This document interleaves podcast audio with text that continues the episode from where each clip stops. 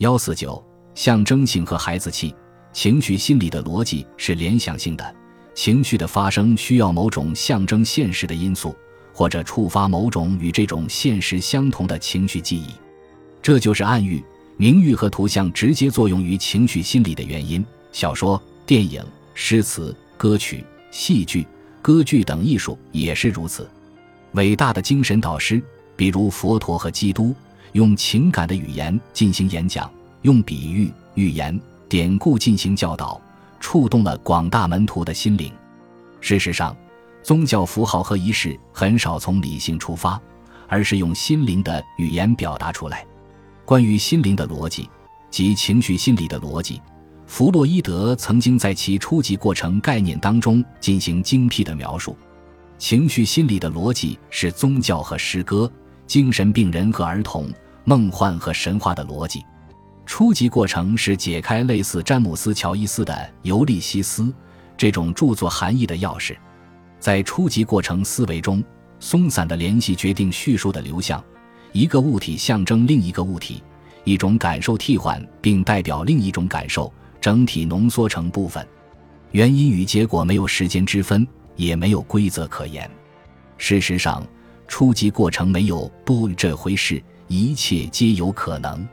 精神分析方法从某种意义上说，属于破解和阐明代替物含义的艺术。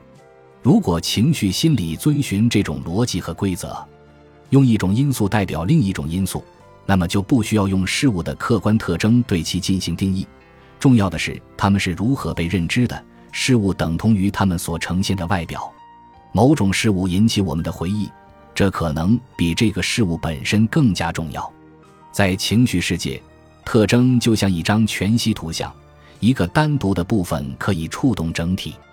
正如西摩爱泼斯坦指出的那样，尽管理性心理在原因和结果之间建立逻辑的联系，但情绪心理是任意的，它把仅仅有着明显相似特质的事物联系起来。情绪心理的孩子气表现在很多方面。孩子气越严重，情绪就越强烈。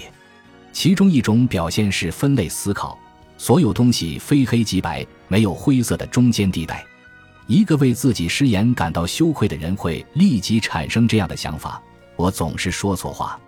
孩子气模式的另一个标志是个人化思考，以个人为中心，带着偏见认知事物。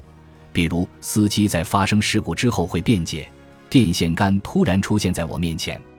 这种孩子气的模式是自我确认、抑制或忽视可能破坏信念的记忆或事实，而抓住支撑信念的证据。理性心理的信念是暂时的，新的证据可以驳斥某种信念，并用新的信念取而代之。理性心理根据客观证据进行推理，但情绪心理认为信念是绝对真理，因此低估任何反面的证据。这就是我们很难对情绪不安的人讲道理的原因。